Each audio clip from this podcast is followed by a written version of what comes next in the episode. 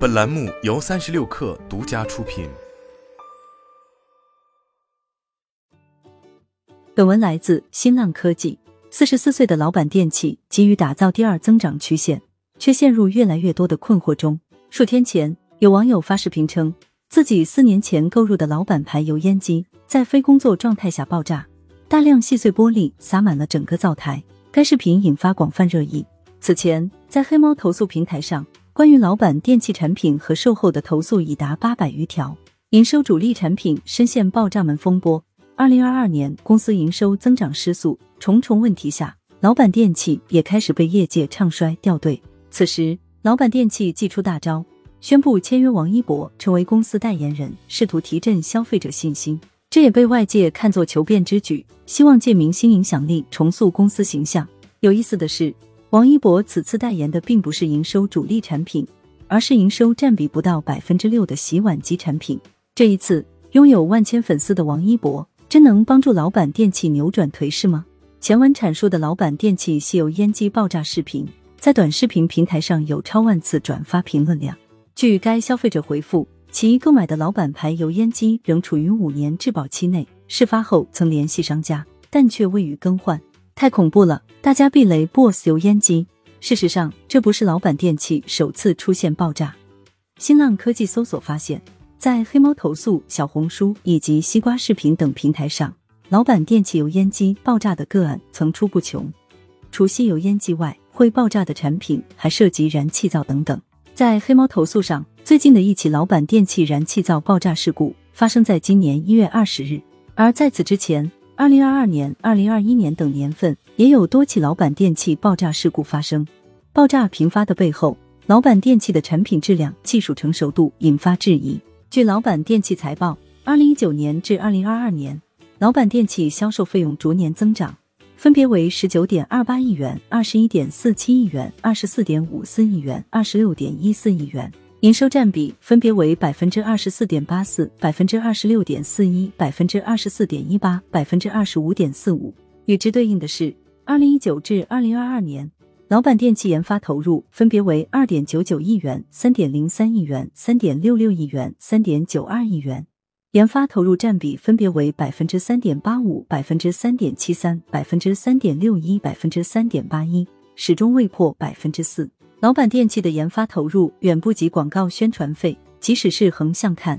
也不及对手每年百分之五以上的研发投入。随着消费者越来越关注于产品体验。一个缺乏核心竞争力的产品，如何能够吸引用户买单并形成良好的口碑呢？有业内人士质疑道。事实上，持相关看法的不止少数。今年三幺五期间，有媒体对老板电器的产品及售后进行了专题报道，涉及异味泄漏、漏水跳闸、售后态度差、消毒柜有异味、洗碗机十六个月被修六次等等。而在黑猫投诉上，涉及老板电器的投诉案例也已经多达八百余条。产品质量问题之外，主营业务营收增速下滑，也成了困扰着老板电器的心病。作为凭借吸油烟机起家的厨电企业，以吸油烟机和燃气灶为代表的传统厨电产品，是老板电器绝对的营收主力。在公司历年财报中，这两款产品所贡献的营收之和，长期超过总营收七成。据老板电器二零二二年财报。公司吸油烟机和燃气灶分别创收四十八点七九亿元、二十四点五六亿元。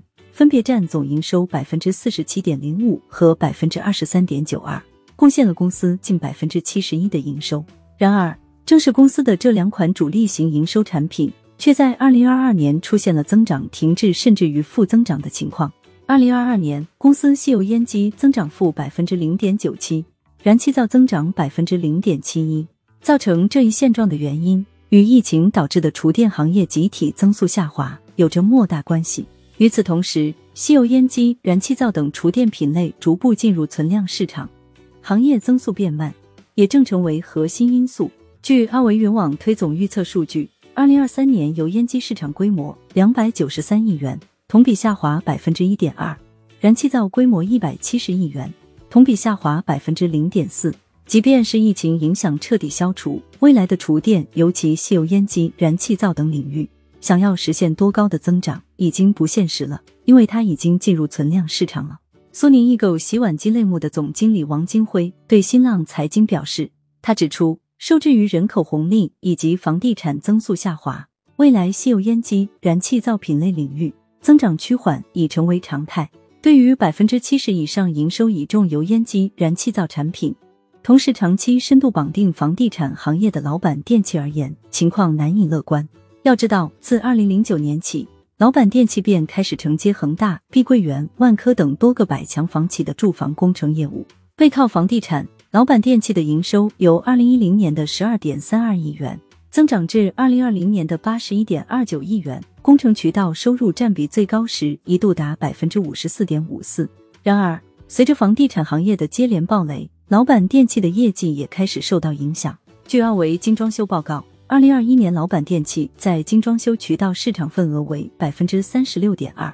位居行业第一。然而，到了二零二二年，公司的精装修渠道份额已下滑到百分之三十三点一，居行业第二。更为糟糕的是，至二零二二年末。老板电器的应收账款已经从二零一八年的四点四六八亿元飙升至十六点九亿元，翻了近四倍。主营业务增长趋缓，如何寻找新的业绩增长点，成了老板电器不得不去思考的新问题。而洗碗机似乎成为公司发力的重点。五月二十八日，老板电器宣布王一博成为老板电器代言人，随后双方联手发起“宠爱你的双手”活动，王一博摇身一变成为老板电器洗碗机的代言人。据奥维云网数据，在二零二二年厨卫大家电零售额规模同比下滑百分之九点六的情况下，洗碗机却逆势增长百分之三，成为增速最快的品类。至二零二二年，国内每百户保有量仅二台，对比欧美七十台每百户，日本十八台每百户，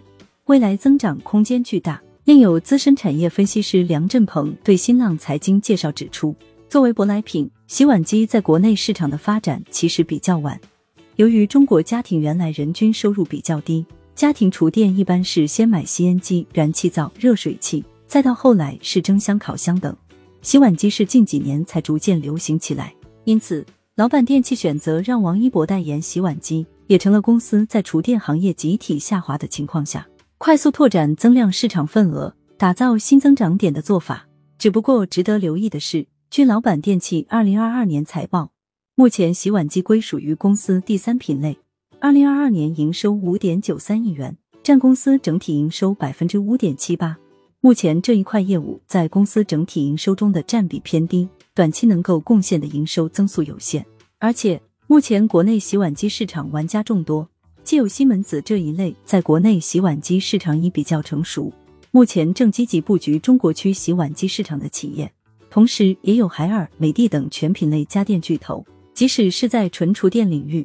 老板电器在洗碗机市场的竞争优势目前也略输于方太。据阿维云网数据显示，今年无论是线上还是线下渠道，老板电器洗碗机均出现下滑趋势。线上渠道，老板电器销售规模位于美的、西门子、海尔、方太之后，且出现百分之零点三七负增长。在线下渠道，老板电器洗碗机销售规模下滑百分之三点二，跌至方太之后。居销售规模第三，线上线下渠道均出现下滑的老板电器，想要依靠明星代言扭转下滑趋势，恐怕不会那么容易。据奥维云网推总数据测算，截至二零二二年一季度，中国洗碗机累计销量仅一千万台左右。面对未来空前的市场机会，越来越多的竞争对手正不断将目光投向这一领域。老板电器想要做好洗碗机，还是应该凸显自己的差异化优势，例如。方太主要是做水槽式洗碗机，这是它的差异化。梁振鹏表示，不过相对于目前市场上的大量洗碗机，老板电器洗碗机给外界的印象跟其他品牌大同小异，没有特别明显的差异化。